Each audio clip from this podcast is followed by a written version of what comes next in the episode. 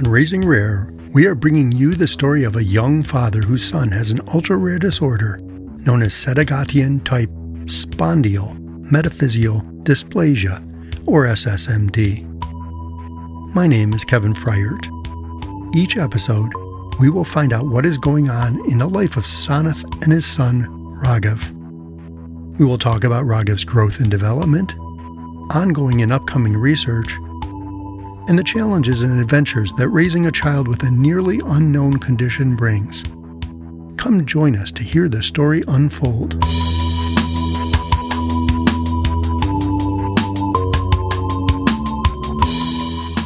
Welcome back to the Raising Rare podcast. This is our first episode in season three. Can you believe it? We are excited to be back in the studio hearing about Raghav and exploring the world of raising an ultra rare child while looking for effective treatments and a cure. But we have a lot to catch up on. Sanath, how have you been? Life has been awesome. A roller coaster, obviously, but it has been awesome. A lot of things changed very quickly in the last few weeks while we were we were off, so I'm excited to catch up on all of those. But you know, all in all, life's great. That's wonderful to hear. So, so what has changed? What's happened since we last talked back in October? A lot of things. October sounds like two years ago, but it was not.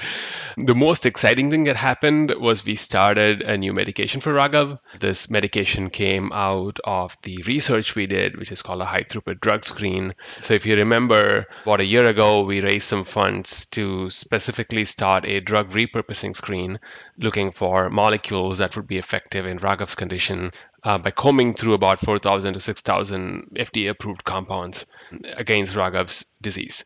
We got about 100 hits out of it. We narrowed it down to a handful of drugs that are available in the pharmacy today that we could get started. And among them, we got started with this drug called Zileuton. The drug is currently been approved for asthma. It's been used for a long time. It's available for kids 12 or older, but obviously Raghav is just three and a half. So we had to do some more math to figure out the right dosing. But our physician was super grateful to allow us to start this drug off label. And so we got that started about a month ago. We got we've gotten to the we, we were increasing the dosage over time and we've gotten to what we think would be the equivalent of uh, a max dosage he's been on this dosage for about three three weeks. No side effects so far. So super excited that we are on this drug finally, and we can't wait to see how things go from here on. Well, that's amazing. We spent a lot of time last year talking about that process, the high throughput screening, the whole study you put together, and how do you make those decisions. And to have found one to try and found a way to do it is a big step in all of this. And I'm glad to hear he's not seeing any adverse events. He's cruising along with that, and hopefully he'll start seeing some positive things soon. And what's going on on the home front? We moved homes, so we bought a new home at San Jose, California. It's nice and sunny. Finally, gives us all the things we want, mainly for Raghav. It's a single story, fully accessible. We made sure it has all the right features for him as he grows up. So this is this is like the perfect nest, perfect nest for him. And we also started Raghav in a new preschool. He started the first day of school yesterday, and that preschool happens to be just six minutes away from home. So, you know, we, we didn't plan for it, but it happened to be the perfect place uh, for us to move in. We're going to have to do a whole episode in the coming year just on and what it's like with preschool in the mix and, and how that changes things and what you learn as he's go, as he's learning at preschool. But can you tell us a little about it? What's the preschool like and what kind of services are you getting right away? You know, a typical preschool would be where, where a bunch of kids sit around and, and read ABCs and one, two, three and tell rhymes and kind of do all the intellectual stuff that you would expect uh, from a kid that is destined to go to Stanford would do with all of Raghav's challenges, he is not going to any of the typical schools that you would expect a kid of this age to. He is going to a special needs school that is run by the county, which basically means that, you know, he's in a classroom with other kids that have special needs that are just like him, that will be the right pace for him to interact. For us in particular, this is a social opportunity for him because since birth, Raghav has been all by himself. He's not interacted with other kids. Um, there might be, you know, a few kids that he, he, he would he would meet every once in a while, but he's not had, you know, constant daily interactions with other. Fact that there are other people out there that you can grow your social skills with. And as we all know, this guy is just incredibly social. He just picks up on social cues like no one else. He he he, he reads the room eh, even at a three and a half year old age and he he responds appropriately right when we are all laughing he'll laugh when we are sad he'll be sad and so i'm excited that he's going to a school now where he can play with other kids right be with other kids see what they do and start kind of changing and, and growing more more um, mature so i'm excited for that and besides you know um, in terms of activities they'd usually do circle time, songs, like go to the garden. He he'll have his little plant that he will be growing um, in the garden, and a whole bunch of other things. Um, his first project, exactly. First I don't know project. how much he understands, but you know that that's pretty much what they do, and uh, it's it's amazing because Raghav has a teacher and a, a one-on-one aide with him all the time that's available right next to him to take care of him. So, you know, we went to the school yesterday. There were a lot of people, like a lot of adults in a classroom of five five children, um, about ten adults or so. And so there there is a lot of people that that'll take care of him, um, even if he has a seizure and so on. So it feels like the right environment for him. And I was going to say, you were talking about his interaction with kids, but actually interaction with other adults too. That will be new for him, and he'll he'll start to see other people caring for him too, which is it's just amazing. I mean, that's really surprising and wonderful news. I didn't expect to be talking about him going to preschool today. So that is so cool. I thought we could do kind of a year in review of, of what we did last year.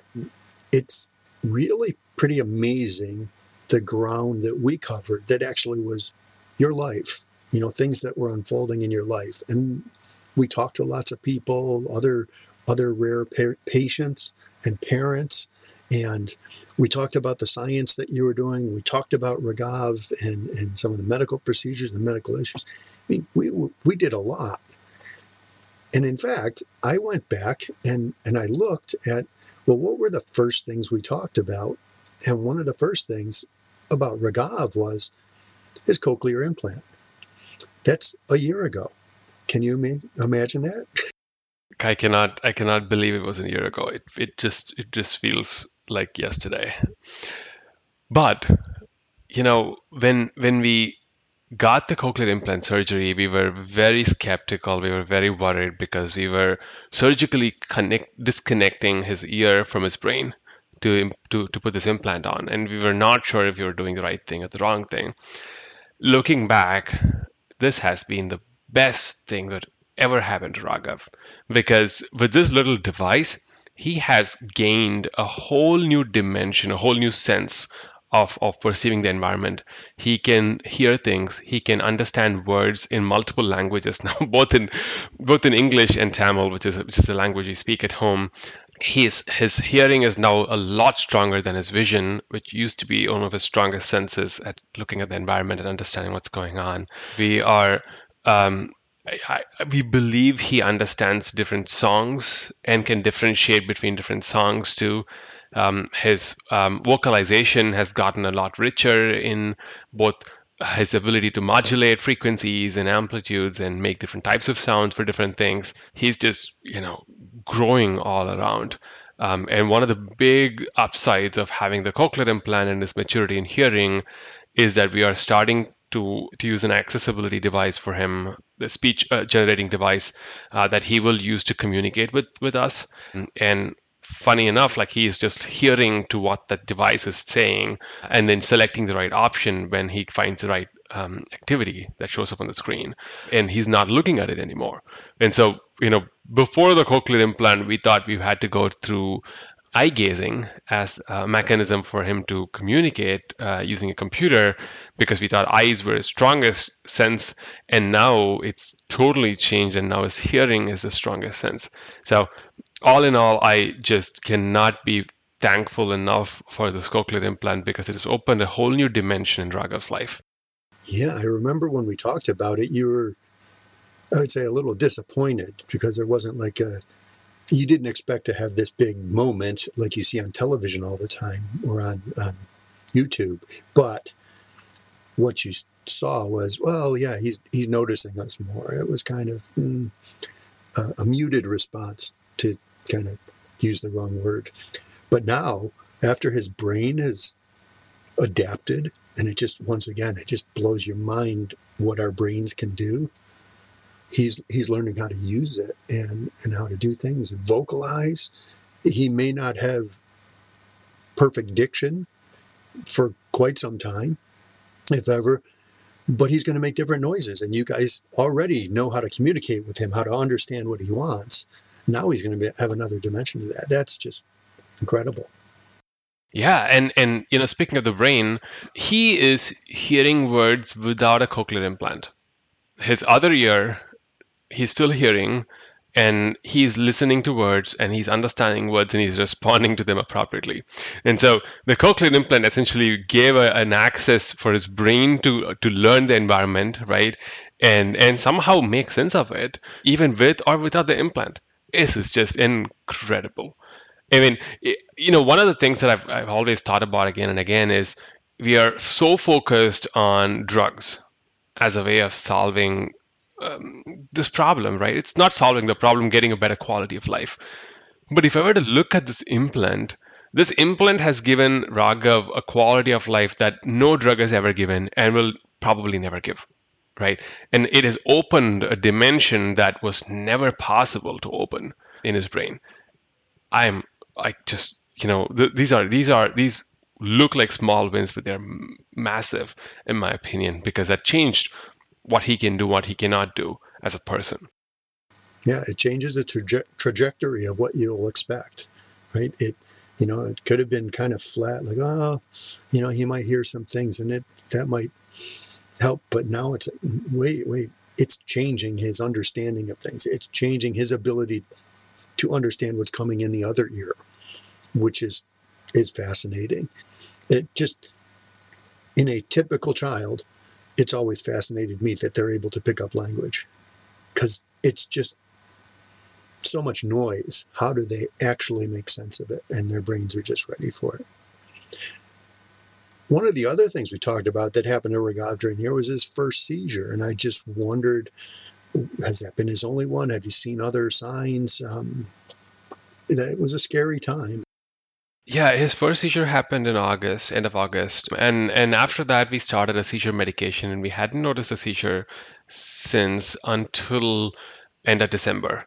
We were uh, at a Safeway shopping for some groceries and we suddenly noticed Raga was staring at something and we were just joking that this guy likes to stare but turned out he was having a seizure because his mouth was moving in a pattern that was not typical for him. And it was also you know not stopping. Like he would usually move his mouth in various patterns but he would stop the pattern very quickly. But he couldn't stop that movement despite us calling him touching him moving him. And so that's how we picked up that this was a seizure. Um, very mild. He was totally out of it in like a few minutes he didn't even care after that. Like he was totally fine. But then this was a seizure that happened. I am not positive yet, but I think the conjecture, the working conjecture, hypothesis is that medication or change in medication is is causing a seizure because that morning is when we went to the the the max dosage of zileuton and this was just a couple of hours after we had gone to the max dosage which is when the peak of that medication would hit um, and looking back we think um, the first seizure happened probably a month, month and a half after we stopped retrotope. And that is almost like the that is typically the half life of retrotope in the body. It's about a 30, 30 day half life. So um, it's probable that medication changes are what trigger seizures in him. Uh, but we are not, we don't have enough data points to call that a certainty. Um, if that is the case, then it's kind of good because it's an external factor. It's yes, I think this disease is progressing, but it is still controllable. That it's not intrinsically seizing all the time. You know what to look for, right? You know, oh, we're going to change medication. We need to be on the watch for you know, a frank seizure or, you know, a like a petit mal seizure where where he's just staring and and and as you said, changing the and repeating a pattern with his mouth movements, things like that. So you know what to look for. I, I know when I was working in drug development, when we would do safety studies, the worst possible result you could get is we haven't seen anything. You know, when we're using animal models. If you haven't seen anything, then when you go in the clinic, you have no idea what to look for. When you know what to look for, you can be prepared. You can you can mitigate it. You can, you know, ensure that you've, you've got everything you need around there um, if, if something goes wrong. And, you know, slow down, stop, whatever you need to do to come back to normal. So that's that's actually you know you learn through everything here, don't you? Everything everything teaches you just one more little tidbit in the manual of of Raghav. We mentioned before you had a you bought a new house. So in life, you know, COVID was going on through all of this which just twists everything. But but you actually moved your home twice last year. Yeah, we did. We we packed up everything from Seattle and moved to to the Bay Area, California. I think it's one of the best decisions we ever made in our life for a variety of reasons. Obviously, one for sunlight, that's pretty much what we came here for. But the big surprise is the is the support that the Californian government provides to special needs kids is incredible. They have something called Medi-Cal, which is a secondary insurance that covers things that our primary insurance wouldn't cover. They have something called regional centers, which again, these are the different states have different versions of, of these supports because you know all of them get a big chunk of money from the federal government to go support. And this is not just you know kids, but this is also for elderly. They there is the regional center, which is now supporting us with therapies, and uh, they can even support us with an accessibility van. And then there's this whole school system um, that that is just incredible. Uh, special needs schools. I, I, think it's one of the best things we we could have we could have ever asked for. In fact, there is even a uh, another program that we're trying to get into that'll pay for uh, a nanny, having an in-home nanny, and and the pay is is like several thousand dollars per month and so it's it's this is this is the quality of life that that we've gotten by being here. You know as much as we could complain about paying state taxes i think they're doing a pretty good job at it. Yeah. And you can see you're a prime example of the the benefit that comes from that. Um, i mean that's just fantastic that you you landed in a spot where unexpectedly you got those types of services. The idea that they they pay for a subsidized a nanny, someone who who's paid enough to really come in and, and do this hard work. It, it's not easy to take care of a, a, a kid like Raghav, right? It's different. Um, and so I think that's that's really cool. And then the other thing we did last year, we took on a lot of guests. We, we talked to Effie Parks, award-winning Effie Parks, um, you know, one of one of the great podcasters and and talents um, on Once Upon a Gene. Um, we talked to Miguel Sanchez and his wife Felicia, um, and we talked to Nicole Horvath, a cystic fibrosis patient. Um, Terry and Billy Ellsworth. Billy has Duchenne muscular dystrophy. And then we talked to some famous dads, Bo Bigelow and Dan, Daniel DeFabio. Um, I really enjoyed talking to the guests and getting some other perspectives. Was there one that stood out for you? Yeah, there were a couple, and and all of these conversations have have had a significant personal impact to me. Honestly, for example, I still to date remember Daniel talking about five stages of grief and and how you grieve a loss of a future that you'd imagined, and we use that term daily at, at my home. Uh, because this is this is how we cope up with with life, right? Um, and and the impact that has had on my mental health is just undescribable. Um, Miguel talked about sleep quite a bit, and it was after that conversation that I decided to sleep better. And I have been sleeping a lot better since then, or at least been focusing on sleeping a lot better. Let me say it that way. And so each of these conversations have had a profound impact, in fact, impact on me personally, and also on, on our family. So you know, I think I cannot thank these guests enough for being on the podcast. For them, this might just look like, hey, I'm on another podcast that's going to go up on the internet again, where there are billions of podcasts. But these conversations mean a lot. That's really good to hear. And I hope that that people listening understand that too, that they're gaining from that as well. And I'm sure they have stories where, yes, something somebody said actually changed their life, gave them a new perspective or a new idea, or or give them just that little push to to do something like take care of your sleep, which is a decision you can make, um, choose to make it, right? Or, oh no, I'll be fine. I don't need to sleep. Hmm. Until you until you try it and someone pushes you there. That's great. Take from these these discussions, all of these discussions, is just the remarkable adaptability and and positive outlook all these people have.